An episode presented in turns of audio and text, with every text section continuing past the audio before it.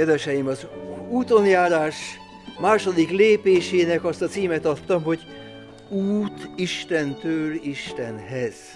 És engedjétek meg, hogy egy gyermekkori élménnyel kezdjem ezt a kis előadást. Én városi gyerek voltam, Budapesten születtem, Budapesten nevelkedtem, de minden nyáron szüleim levittek faluhelyre, a Magyar Alföldnek majdnem a közepén van egy kis falu, úgy hívják, hogy Nyáregyháza, és ott lakott az én nagybácsim, nagynéném, nálam néhány évvel idősebb unokatestvérek, és hát ezek a nyaralások a Nyáregyházán számomra, a városi gyerek számára óriási élményt jelentettek. Minden új volt, minden érdekes volt. Sok szép élményem van ezekből a, a, a napokból.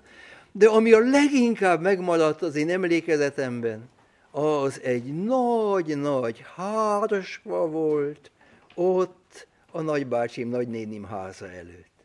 Sokszor ott álltam a házasfa alatt, néztem fölfelé, nyúltak az ágak az ég felé, föl-föl a magasba, az ágakon keresztül átcsillant a kék magyar é- nyári égből a napsugár, és azután ö, nyíltak a, a, a kis virágok, bódító hársfa virágillat, zöld, mélyzöld levelek között, és az egész fa, mintha élt volna, mert jöttek a méhek, jöttek a darazsak, zúgtak, zúgtak ott a nagy fakoronában, teleszívták magukat mézzel, nektárral, a fa nagy házfa valahogyan anyai jósággal fogadta ezeket a kis élő lényeket, és azok boldogan, megrészegedve ettől a sok szép és jótól, amit kaptak, repültek el, vitték a kincseiket.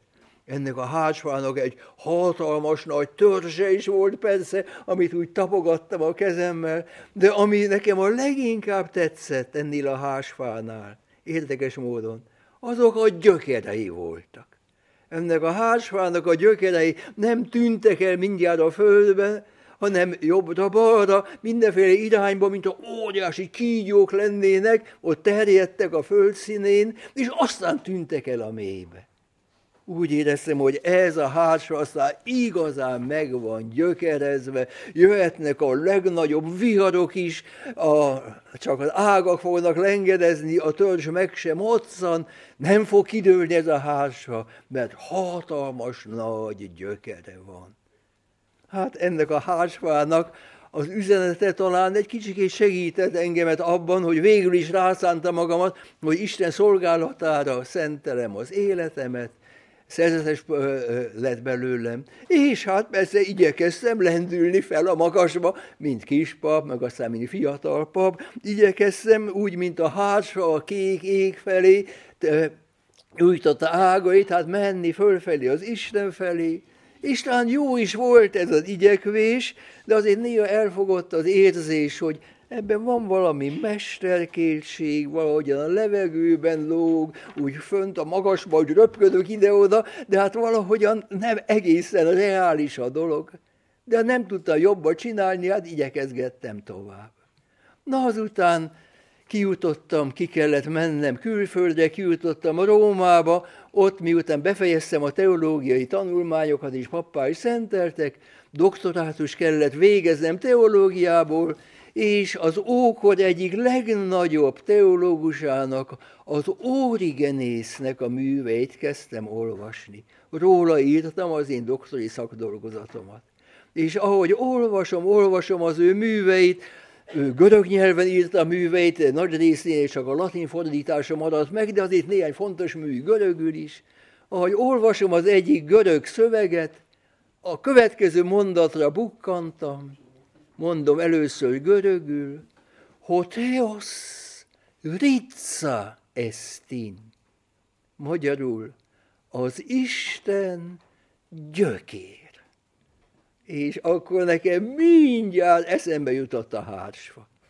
Isten nem csak az a cél, aki felé valahogyan menetelünk, járunk az utainkon, hanem ő egyben a gyökér, ő az a nagy, nagy, végtelen élet, energia, amelyből belénk áradnak mind a Szentléleknek hatalmas nagy áradásai.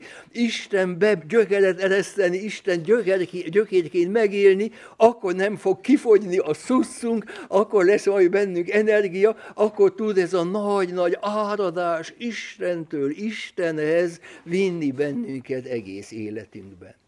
Hát ez a hársa ez persze, ennek volt egy példája. Nekem van egy fényképem magamról, amikor kisgyerekként ott ültem a hársa mellett.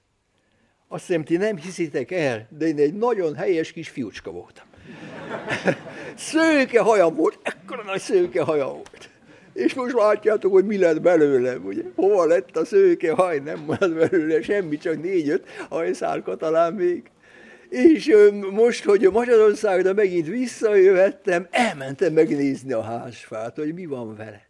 Hát megvan megvan méghozzá teljes energiájában és, és, és fiatalságában. Ő rajta nem fogott az idő, most is ott vannak a zöld levelek, most is ott nyílnak az ő virágai, és hát néztem, néztem ezt a hársfát, lám, lám, most is élsz, most is fiatal vagy, most is virágzol, most is hozol gyümölcsöket, magokat, mert meg vagy gyökerezve, mert mélyen ebből a gyökérből meríted az egész nagy élet energiádat. Hát ugye ez mostan a mi esetünkben úgy lehet mondani, hogy életünknek, hogy az igazán egy, egy, egy erőteljes és örömteli, és, és valahogyan nem kifulladó, hanem igazán szép vándorlás legyen. Nem csak Istenhez, Isten felé kell mennünk, hanem állandóan Istentől, Istenből kell nekünk élni. De hát itt persze, hogy erre igazán rászánjuk magunkat, az a nagy kérdés, hogy az alapvető kérdés, hogy van-e Isten? Van-e Isten? Hát, hogy valami van, azt mindjárt tudjuk. Mindjárt tudjuk, hogy létezünk, hogy én létezem, mert hát szenvedek, mert hát örvendek, mert hát gondolkodom, de hát én feltétlenül vagyok erre lassaskán jön rá az ember, talán kamaszkorában leginkább, hogy hát én, én vagyok, jaj, de érdekes, jaj, de furcsa.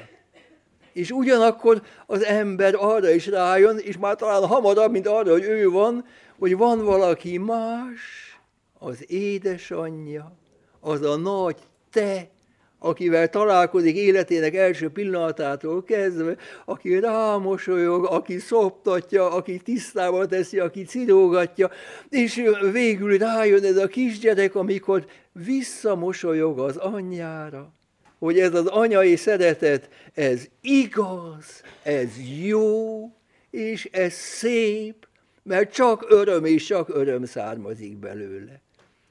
Mondja Horácius egy költeményében, Disse parve puer risu cognossere matrem. Kisfiúcska, tanuld meg mosolyoddal fölismerni anyádat.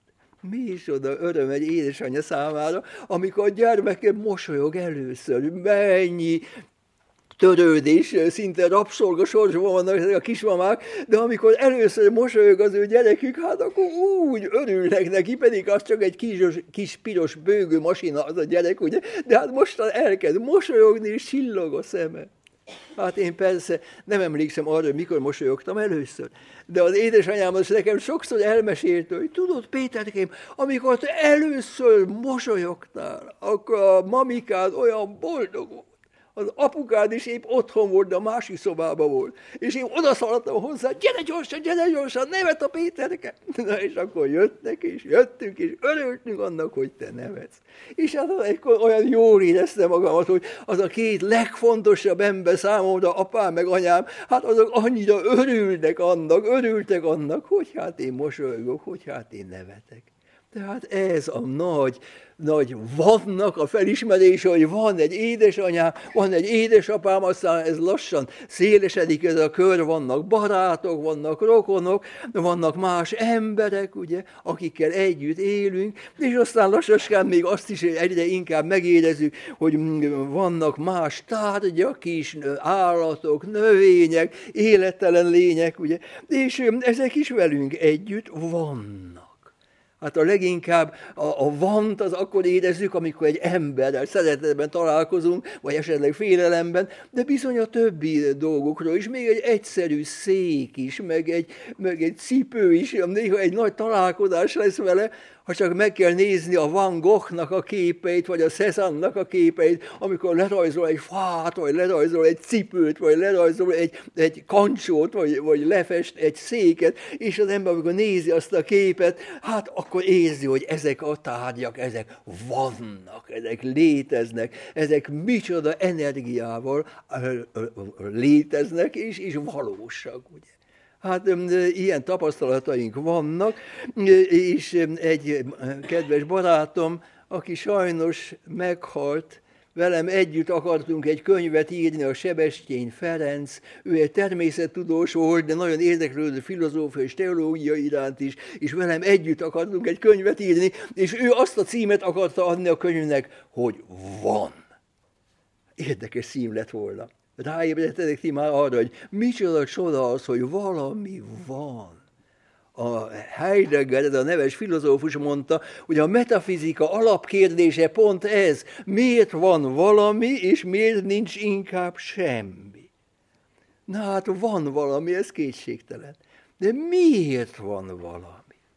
No hát erre a kérdésre a különböző emberek különböző válaszokat adnak. Vannak olyanok, akik azt mondják, hát csak van, de nem kell tovább kérdezni. Vannak olyanok, akik azt mondják, hogy hát véletlenül van, nincs ennek se értelme, se célja. Ilyen válaszok is vannak, de most egyre inkább már a természettudósok is azt mondják, hogy, hogy ez a világ, ahol vannak az élőlények, ahol vannak növények, állatok, emberek, hogy hát ez az alatt a pár évmilliárd millió alatt, ami a nagy első ősrombadástól a mai napig lezajlott, hát nem jöhettek létre csak úgy véletlenül.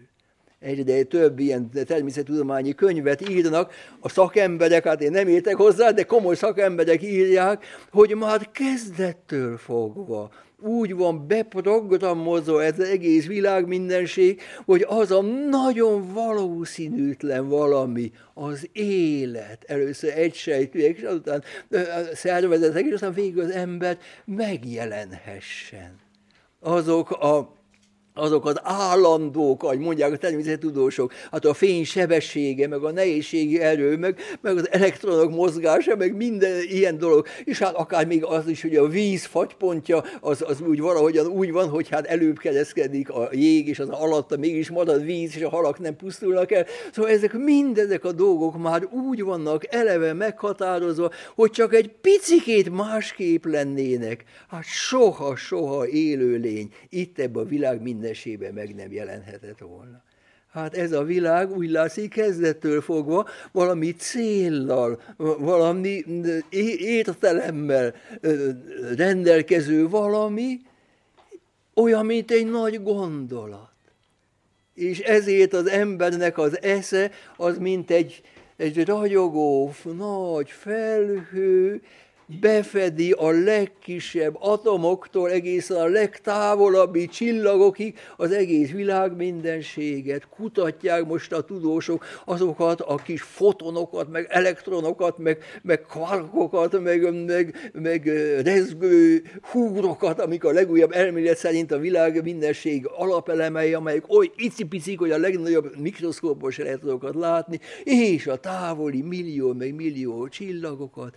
És ezeket mind mind ki lehet fejezni matematikai képletekkel, hogy ezek hogy rezegnek, hogy mozognak, olyan képletekkel, ami a mi eszünknek a terméke. Tehát egyre egymásra van hangolva az emberi értelem és a nagy világ mindenség. El tudjuk gondolni.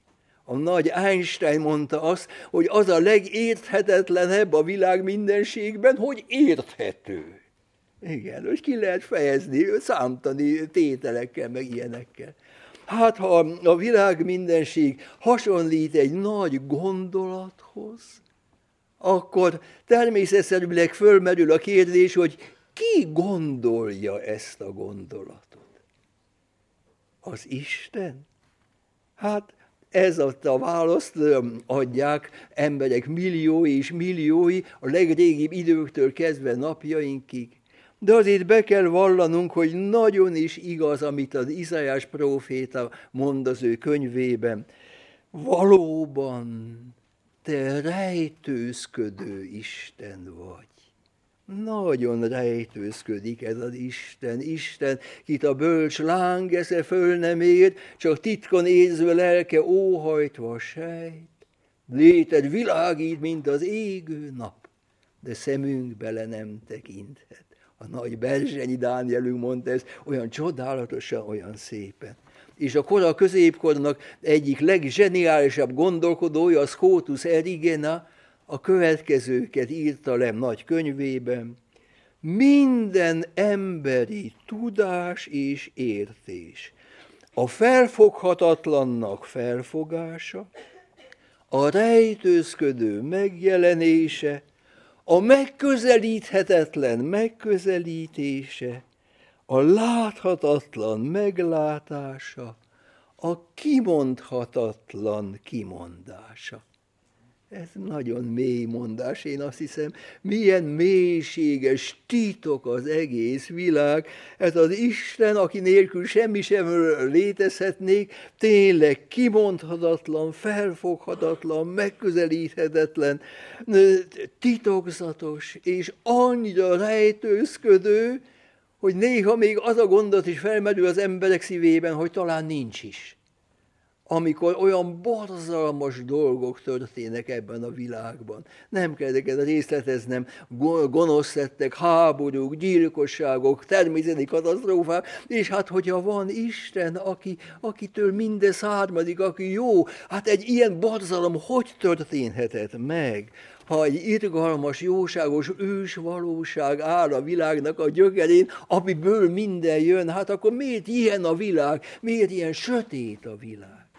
Hát ez a kérdés ön mindenkinek a lelkében gondolom megfogalmazik. Én is már sokszor, amikor ilyen borzalmas dolgokkal, akár az újságban, akár másképp találkoztam, elkezdtem perlekedni az Istennel, ahogy azt a Jobb tette már a Jobb könyve szerint. És de érdekes, hogy annak ellenére, hogy ilyen, ilyen ijesztő és rémes tapasztalatai voltak és vannak az embernek ebben a völgyében, mégis az emberek túlnyomó többsége minden korban hiszi és vallja, hogy az a valaki, akitől minden származik, és akitől a mi életünk is származik, az irgalmas, jóságos, felénk forduló és szerető. Hát miért? Miért mondják ez az emberek, amikor nem látják az Isten, amikor nem jelenik meg közöttünk az utcasarkon? Hát nagy tudósok mindenféle filozófiai érveket soroltak föl az Isten léte mellett. Én ezekbe most nem akarok belemenni, hanem csak azt szeretném valahogy veletek együtt most átgyakorolni, és kérni titeket, hogy hát ti is emlékezzetek hasonló élményekre. Hogy van minden embernek, azt hiszem minden embernek néhány alapvető, nagy élménye aminek a mélyén valahogy megérzi, megsejti az ős igazságot, végtelen jóságot, csodálatos, határtalan szépséget. Négy ilyen élményt szeretnék felsorolni, az igazság ismeret élményét, a jóság élményt, a szépség tapasztalatot, amely ez a szeretet tapasztalatát és a remény élményét. Gondolom, ez nektek is voltak már ilyen élményeik, hát próbáljunk el néhányra visszaemlékezni. Én amikor Japánban is ezekről az élményekről beszéltem, amikor először beszéltem nem keresztények számára az Istenről, mindig a széppel kezdtem. Mert a japánok a világnak a legesztetikusabb népe. Ott minden szép, minden ízléses, az a kimonó színei, meg azok a japán kis edénykék is minden. Ott még a hippik is, ö, ö, is szépen öltözködnek, ugye. És hát az érdekes, ugye. Náluk a szépség, hát az velük született, és arra való vágyakozás. Hát ezért aztán néha elmondta neki olyan élményeket, amelyben én is hát átéltem a szépet, és abba valahogyan jelentette magát az Isten. Hát például épp a nagy magyar Alföldön, amikor nyáregyházából, mert akkor még nem volt autóbusz a, a szomszédos 5 kilométer távolságban levő Pilis állomás felé. Este baktattam az országúton, a poros országúton, hát az állomás felé. A nagy magyar alföldön keresztül. Esteledett, az égnek, az égbolt mindig mélyebb, mélyebb lett, kékes, sötétedik. Még néhány felhő, ami már lila színű és narancs színű pazománya, ottan úszik az égen. Aztán jönnek vadkacsák, elrepülnek. Az út mentén szilvafák roskadoznak a mékék szilvától. Lassacskán a virágoknak a színe eltűnik, rájuk permetezik az égből az alkony kéke, és a kis muzsikusok, a tücskök, azok éneklik, éneklik, oly, oly régóta és, és olyan örökkévaló meggyőződéssel a tücsök musikát. És amikor én ott mentem az országúton, úgy éreztem, hogy egy hatalmas, de nem e világból származó békesség árad mindenből én rám szívem mélyébe és hát úgy éreztem, hogy szép ez a világ, és ez valaki, olyas valaki adta nekünk, aki maga az ős szépség. Hát ez egy szépség élmény például, mondok egy másikat, ez főképpen a mamáknak szól, vagy a papáknak is, amikor megszületik a kisgyerek. Lassaskán a szülők megöregszenek, rántosak lesznek, nem maradnak már túlságosan szépek, ugye?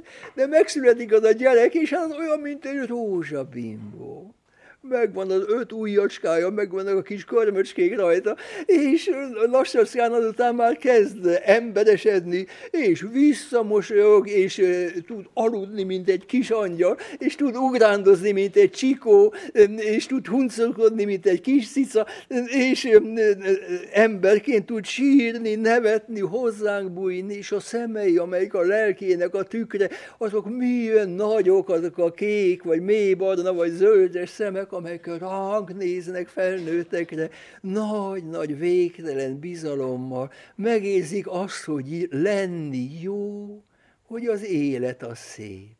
Hát ki az, aki ezt az örökös fiatalságot létrehozza? Egy olyan világ, ahol állandóan újra meg újra születnek ezek a kis csoda lények, ezek a gyerekek. Hát az nem lehet a véletlen, az nem lehet valami gonosz adodok, vagy micsoda. Hát annak a maga az ős szépségnek és az ő jós, ős jóságnak kell lenni.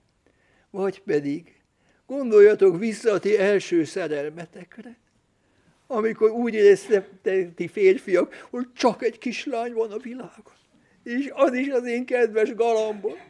És akkor úgy éreztétek, a jó Isten engem nagyon szeretett, hogy téged adott én nékem, ugye? Nékem adott tégedet. Ugye? Hát akkor minden rózsaszínű lesz.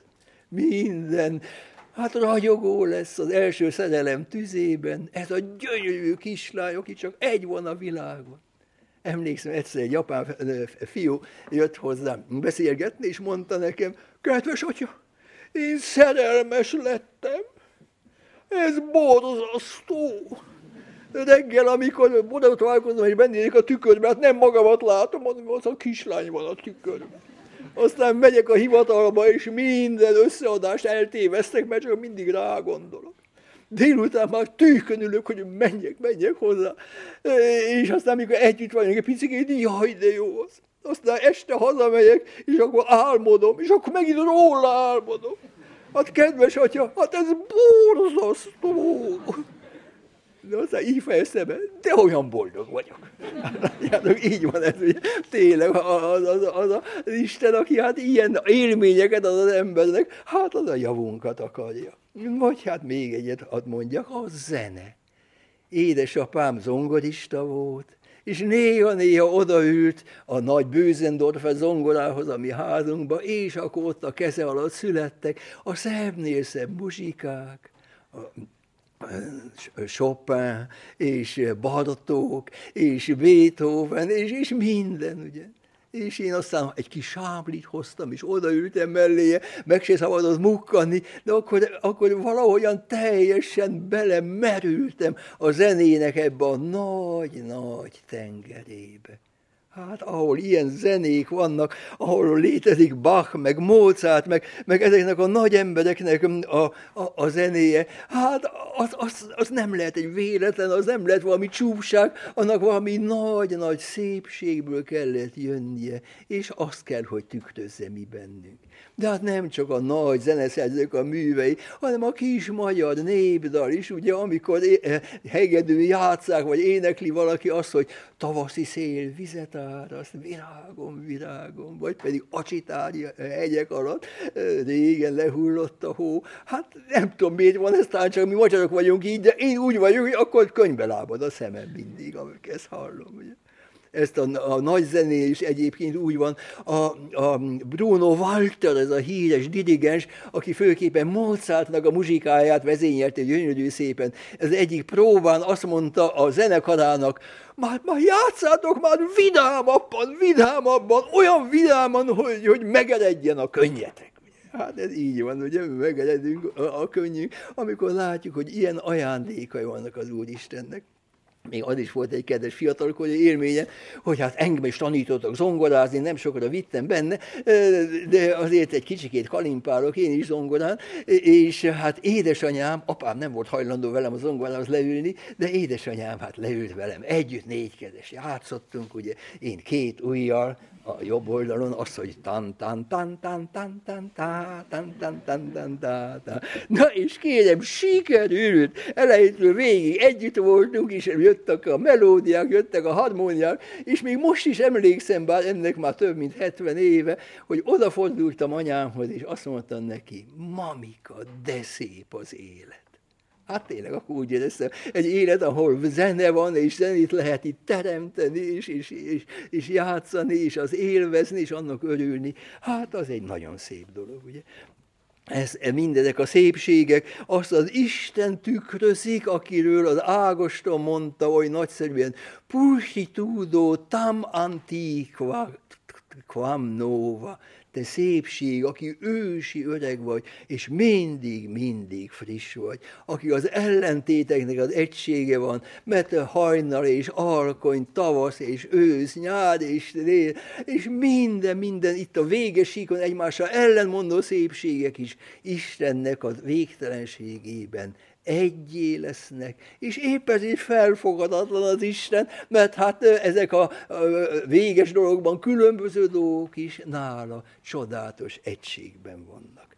Na hát ennyit a szépségről, emlékezetek a ti saját élményeitekről, akkor aztán biztosan érzitek, hogy hát ott megéreztétek valahogyan a nagy, végtelen, örök szépségnek a mosolyát. De most nézzük az igazság élményt. Hát ez nem annyira általános talán, de a nagy gondolkodóknak ez mindig egy csodálkozása volt, hogy hogy tudjuk mi felfogni az igazságot. Az örökérvényű, változatlan igazságot. Azt, hogy például kétszer kettő négy. Az mindig négy, az ókorban négy volt, a most is négy, mindig négy lesz, mindenki számára négy lesz vagy az, azt az Ágoston mondja, hogy ez a kép például arányos, ez aránytalan. Ez is, ez is mindig érvényes. Vagy még egyszerűbb mindenki számára tavasztalható dolog, hogy jónak lenni jó. Hogy a jó az jó, és a rossz az rossz. Ugye?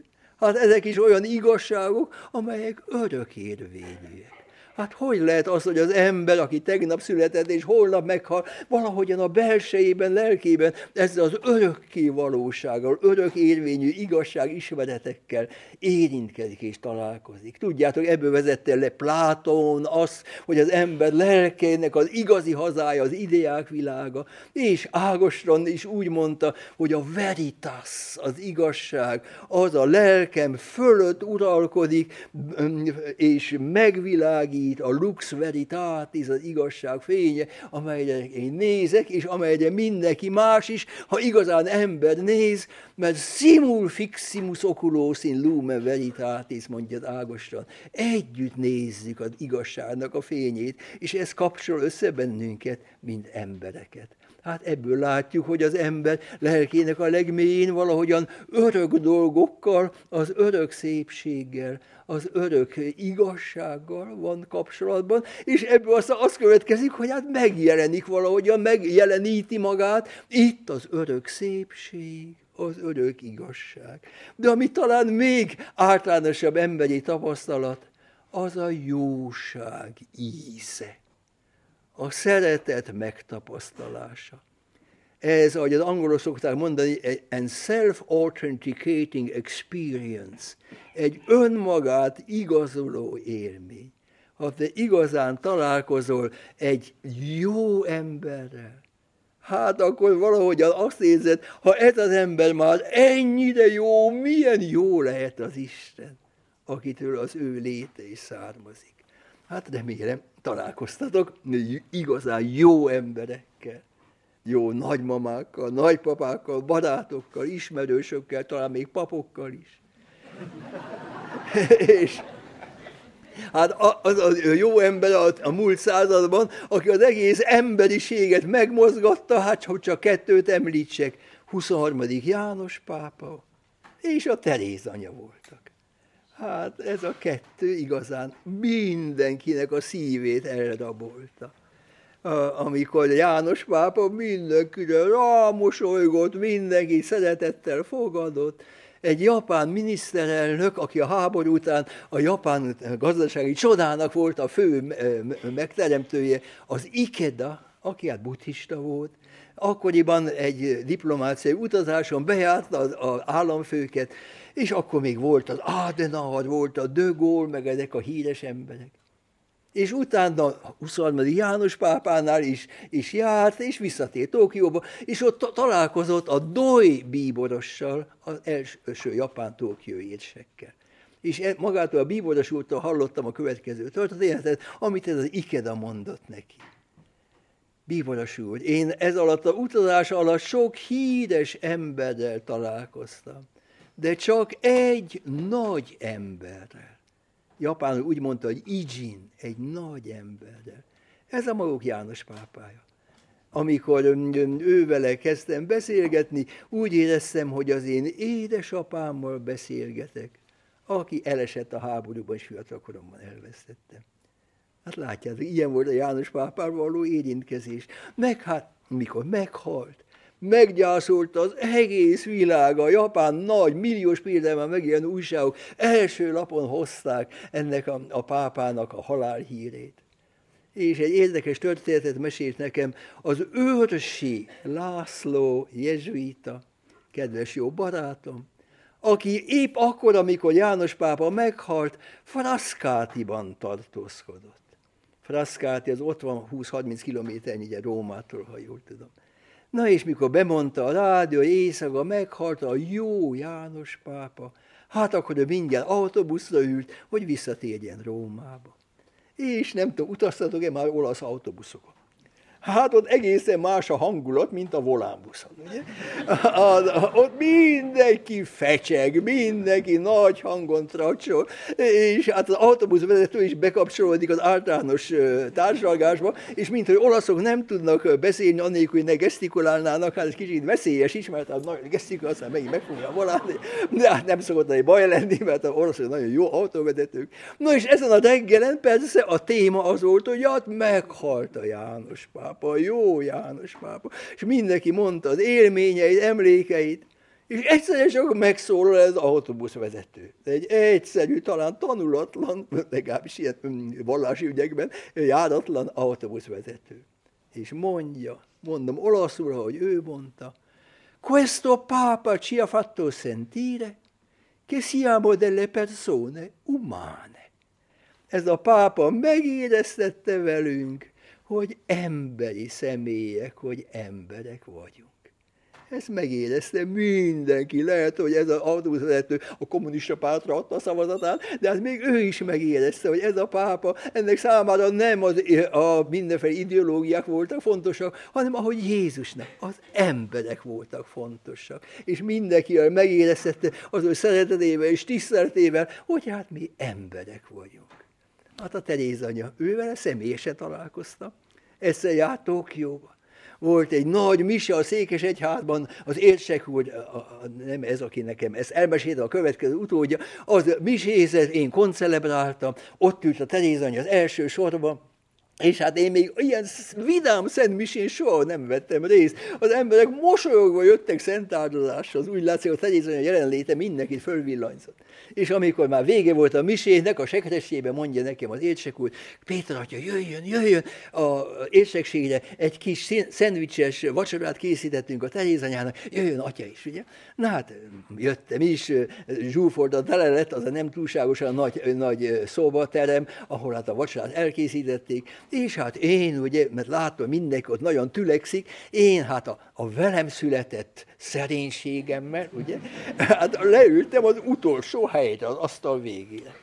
No, és akkor az történt, amit, amit az Úr Jézus mond. Észrevett engem az érsek Hát azért is, mert fölül eléggé világítok én. De hát észrevett az érsek és mondja nekem, ó, Péter, hát feljebb, feljebb, jöjjön már feljebb, ugye, vitt előre, és leültetett pont a Terézanya mellé.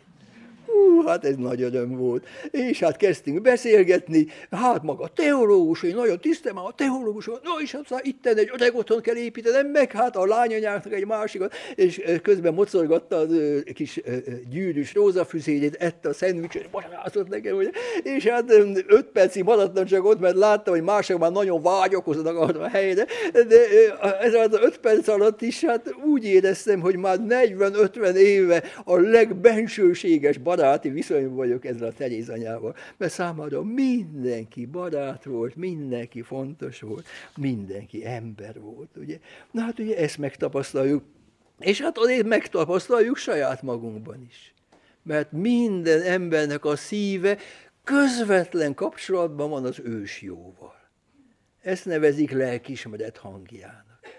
És ezért ott tényleg az Isten szólal meg mindenkiben.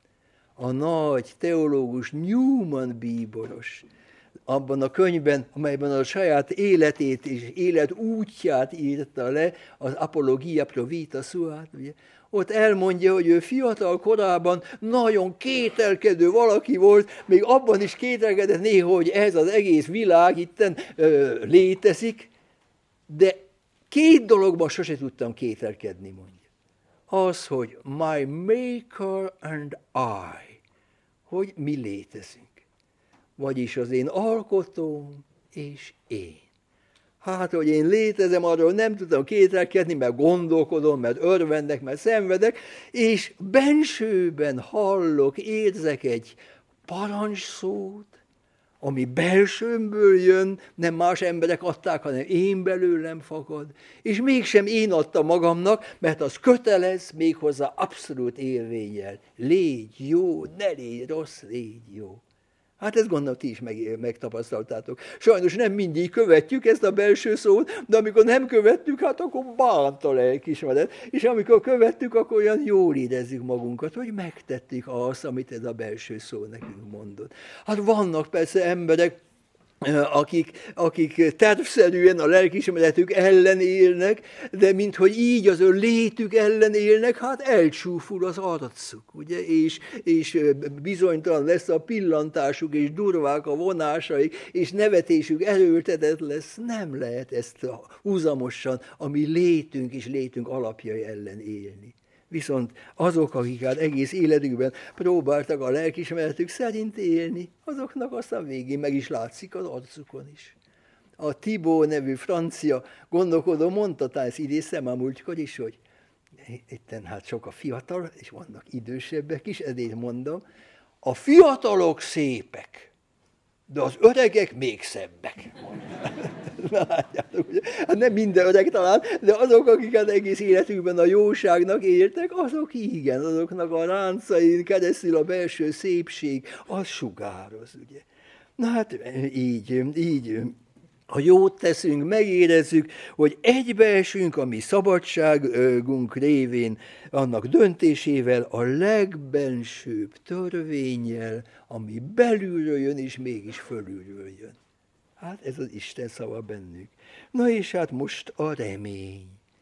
Minden, ami e világon van, reménykedik. A rügyek reménykednek, hogy kihajtanak, a bokrok reménykednek, hogy zöldelnek, a virágok reménykednek, hogy nyílnak és majd lesz termésük. A, a kis fecskék reménykednek, hogy eljutnak Afrikába, és visszajutnak a fészükbe, és ott, ottan lesznek majd kis fecskék. A gólyák, azok szintén ilyen reménnyel élnek, és utaznak hatalmas utakat, és visszatérnek ugyanarra a háztető, hogy ott kikeltsék pejhes magzatukat, ugye. Minden élőlény reménykedik, és az embernél ez a remény, ez végtelen perspektívákat nyit. Mi vagyunk, gondolom, az egyetlen élőlény, akinek a belsejében felmerült az örök és a végtelen gondolata. És amióta az ember tud a örökről és a végtelenről, semmi véges dolog nem tudja kielégíteni, hanem csak az, ami örök örökké megmarad. Hogy a szeretet és annak alkotása, a szereteti átalakult ember, a szeretet által megvalósult kötelékek, hogy ezeket se halál, se világvége tönkre nem teszi, hanem ezek valahogyan örök megmaradnak. Ez reményi minden ember, de erre vágyódik minden ember, egy bizalom a létben, ez voltak éppen, hogy a létnek van értelme, mert egyébként értelmetlen lenne, ha minden csak olyan, mint egy por, és minden, ami van, megint szétesik, és semmi örökké meg nem marad. Hát ennek a létbe vetett ős bizalomnak van-e, van-e valami alapja? Vannak emberek, akik bíznak valahogy a létben, mert ennélkül már élni se lehet, de azt gondolják, hogy alapot keresni nem kell. Vagy buta alapokat keresnek, egy fajt, vagy egy társadalmi osztályt, vagy ilyes valamiket, ugye. Az aztán nagy baj lesz, hogyha ezek az alapjai az ember életének, amik hát nem végtelenek és, és, és nem örökkévalók. És akkor lesz ez a mi reményünk igazán megalapozott, ha van valaki, aki van, aki jó, aki szeret, aki megszólít, aki hív. Ágostonnak, ha megint őt idézem, van ez a gyönyörű mondása mindjárt a vallomások könyvének az elején, amit megint először hadd mondjak ja, latinul, Fecistinos ad te domine, et irrequietum es cor nostrum, donec requiescat in te. Urunk, te, te feléd alkottál bennünket. Így kezd pontosan fordítani, nem magadnak, hanem te feléd, át te, te feléd beirányultnak teremtettél bennünket, és ezért nyugtalan a mi szívünk, amíg benned meg nem nyugszik. Hát ezek a különböző élmények, és gondolom még más élményeket is hozzátehetnék, megsejtetik az emberrel azt, hogy ez a nagy világ mindenség, és, és ő benne mi, ezek nem véletlen jöttünk része, nem valami gonosz valaki alkotta, hanem az, aki örökké való, aki igaz, aki szép, aki jó, aki van. De hát talán még mindig vannak kételjeink, hogy hát mert vannak, mint mondom, azok a rémes élmények, hogy hát ha Isten, ha te mindenható vagy, és jó vagy, hát hogy történhet ez a borzalmas dolog, ugye? És ezért segít bennünket, hogy vannak olyan embertársaink, akik ezt nálunk sokkal mélyebben és biztosabban megtapasztalták. Hát ilyenek a szentek például az avilai Szent Terész, hát az úgy beszélgetett az Úr Jézussal, ahogy mi egymással beszélgetünk. És néha jól oda mondogatott az Úr Jézusnak az ő egyik róla írták, vagy egy könyvében van, de ez most már nem is tudom, de hát rengeteg baja volt neki éppen a püspökkel, meg nem tudom még mivel, meg a szerzetes házakkal, amiket alapított, utazott egy kocsin valahova, és hát amikor leszállt a kocsiról, rosszul lépett, és kibicsakolott a, a, a bokáját az rémesen fájt, és akkor ő, hát ő állandóan úgy beszélget Úr Jézussal, és mondja neki, Úr Jézus, hát hogyan már úgyis annyi bajom volt, hát most aztán még a bokám is fáj, hát mi ez? És akkor hallotta a belsejében az Úr Jézusnak a válaszát, én így szoktam bánni az én barátaimmal. Na és azt tenyészke, az, a, a, a, tenyész, az nagyon föl volt izgulva, és aztán oda mondta Jézus, azért van olyan kevés barátod. Hát vannak ilyenek, és hát persze minden szennél is, is, is inkább, hát Jézus az, Jézus, ugye. Ő neki van egy gyönyörű mondása, én a fiú, és csak én ismerem az atyát. És azok ismerik, akinek én elmondom.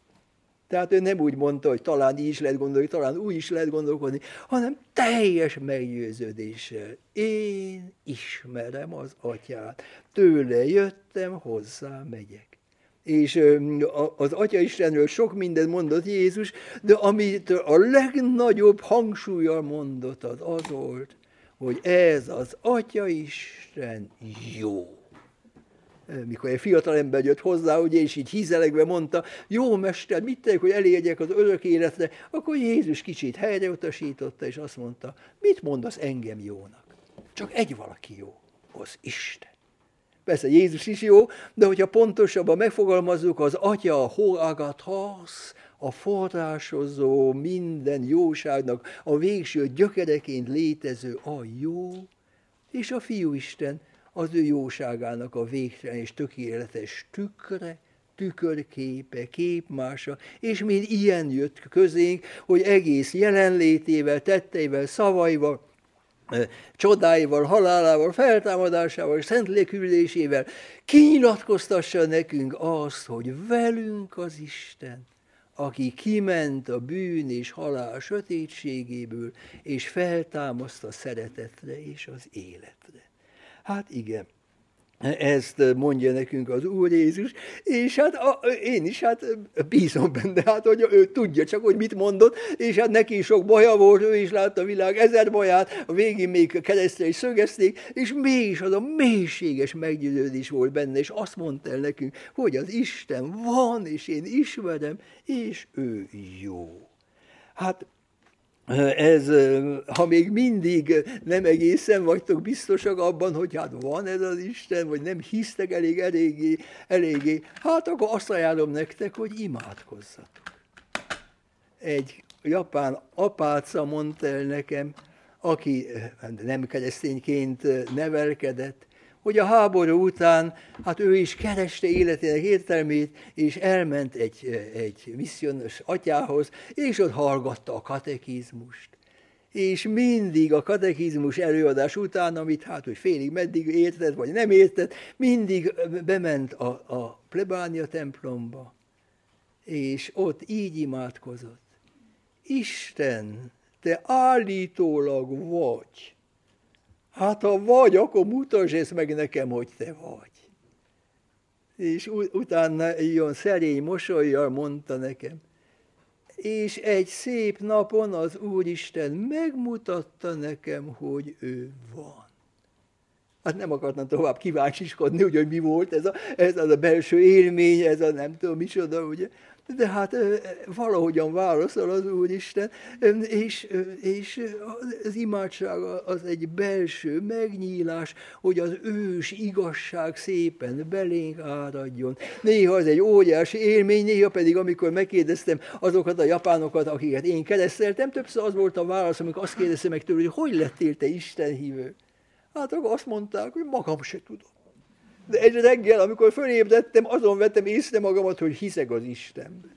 Hát ilyen dolgok is történnek, és ezért hát gondolom erre, erre számíthatunk. No, ez az Isten, hát mint hogy ő maga a jóság, ezért, és amint a Platón ma oly szépen mondta, a jó az önmagát árassza ad, ad, mindig csak ad. Ezért áldasztja az Atya Isten önmagát örökké, és így van mellette a fiú, és az időben teljes szabad elhatározásával tovább áradt, és létrehozta és föntartja ezt a világot. Ennek a világnak a léte az azért van, mert az Isten akarja, hogy legyen, és az Isten alapvető szava, amit valahogy a világ felé, meg mi felénk mond, legyetek sokan, és legyetek egyé. De úgy, hogy megmaradjatok soknak. Ez azt hiszem az egész világnak az alapvető programja. És az a csodálatos energia, amely a sokat egyé teszi, és mégis meghagyja soknak, hát az nem más, mint a szeretet. Ha én szeretek egy másik embert, nem akarom fölfalni, nem akarom magamba szívni, hogy ilyes valami. Örülök annak, hogy te egy másik vagy, hogy te vagy, hogy én férfi vagyok, meg te nő vagy például, meg ilyen dolgok, ugye? És mégis egy szív és egy lélek legyünk. Hát ez a világnak a nagy-nagy rendje, amely az Istennek az akaratából és lényegéből származik. Ezért nevezik a világot Isten teremtményének. A muzulmán vallás és a, és a még régebbi izraelita vallás, monoteista vallás, mind a kettő, ők is hiszik, hogy Isten teremtette ezt a világot. De nem tudják megmagyarázni miért.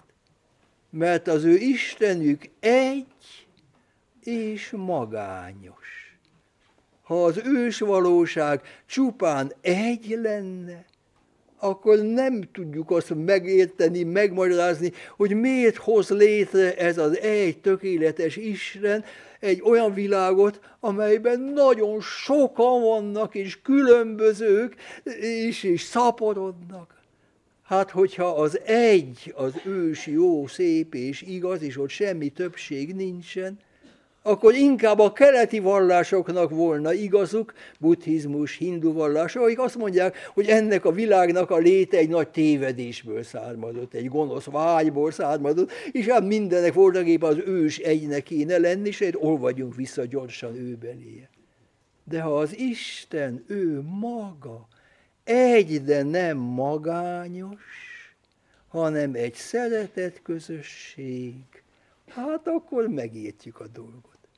Erről ma este már hosszan nem, nem beszélek, de ha többet akartok tudni, elolvashatjátok a Hans Urs von Balthasarnak, vagy a Gisbert Gresshakénak a nagyszerű könyveit, amik hát magyarul még nem nagyon vannak, de hát németül vagy más nyelveken megvannak, ugye, amelyek azt magyarázzák, hogy hogyan születik Isten szívében ez a gondolat, hogy hát ezt a világot létrehozza, a keresztények lassaskán jöttek rá arra, hogy Jézust is Istenként kell imádni, és hogy ő nem azonos az Atya Istennel, tehát odafönt ketten vannak, és aztán a Szentlélek lett a harmadik, ugye.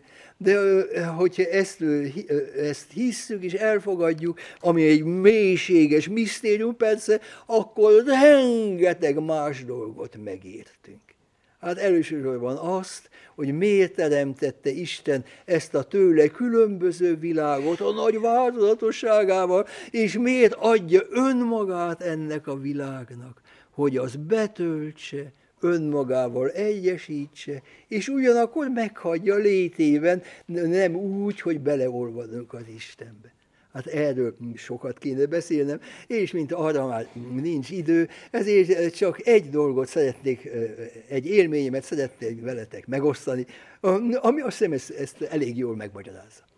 Japánban nekem egy kedves jezsuita házfőnököm és tanárkollégám volt, a Antonio Garcia Evangelista nevű spanyol jezsuita nagyon neves ember volt, házfőnök, teológia tanár, lelki vezető, lelki gyakorlatadó, egész japán katolicizmusban ismeretes volt az ő neve. De hát aztán megöregedett, a szíve lett nagyon gyenge, belekerült a jezsuita öreg otthonba, és annyira gyenge volt már, hogy a szobájából se tudott nagyon kimenni. Na én néhány évvel ezelőtt, amikor egy rövid látogatásra megint elmehettem Japánba, meglátogattam az Antónió atyát. Hát nagyon megörült nekem. És elkezdte nekem beszélni teológiáról. Nem tudom, ismertek-e spanyolokat? Azok aztán tudnak beszélni. Ez az atya is elfelejtette minden szívbaját. Három óra hosszat beszélt nekem. Na és miről? Képzeljétek, a Szent Háromságról és mondta nekem, én tanítottam régen Szent Háromságtan, de akkor rosszul, rosszul tanítottam. Most megértettem, hogy hogyan kell magyarázni, de most már nincs erőm, hogy ezt megértem, megpróbálom megint, de magyarázza, magyarázza nekem ezt az, ezt az ő új meglátását.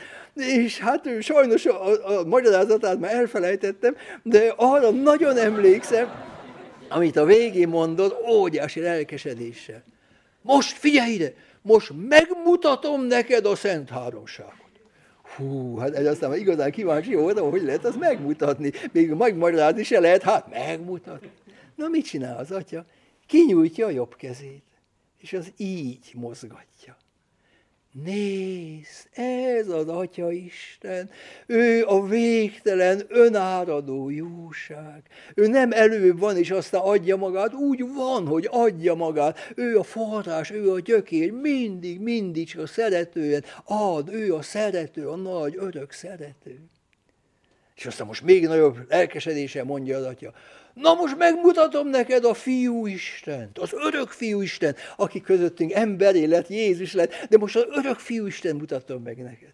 Tovább mozgatta ezt a jobb kezét, ami az atyát mutatta, kinyújtotta a bal kezét, és azt így visszafelé kezdte mozgatni.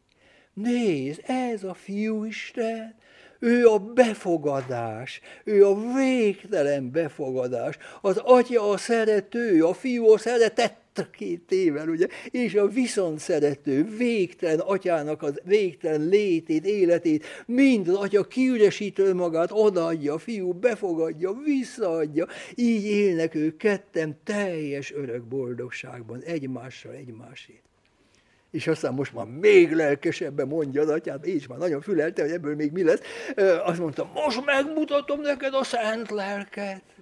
Hát aztán még nehezebb, van neki egy harmadik keze, gondoltam, hát az persze nem volt neki, de hát mit csinált, ugye? Már talán sejtitek, hogy mit csinált. Összekulcsolta a két kezét. Azt mondta, ez a Szent Lélek, ő a kölcsönös szeretet, a közös szeretet a Szent Háromságban, az Atya a szerető, a Fiú a szeretet, a Szentlélek az maga az isteni szeretet, a mi, a, a, a kapocs, az egység a Szent Háromságban. Nem az atya, nem a fiú, hanem kettőjük csodálatos, személyes szeretet kapcsolat. És most aztán már egész boldogan mondja ez az öreg atya. Na most azt mutatom meg neked, hogy hol vagyok én. Na és még így tartotta a kezét, hogy a Szent mutatva, kinyújtotta a hüvelykújját, behajtotta, Összesükött a két tenyerét. Itt vagyok én. Na, hát ez nagyon tetszett nekem, hogy ez a szegény öreg mm, atya ott a biztosan nagyon hiányzott neki, hogy most nem járhat már ide-oda előadás és minden, de milyen boldogan élt ott az atyafi és a Szentlélek nek a, az, a szeretet közösségében, szeretet áradásában. Ugye?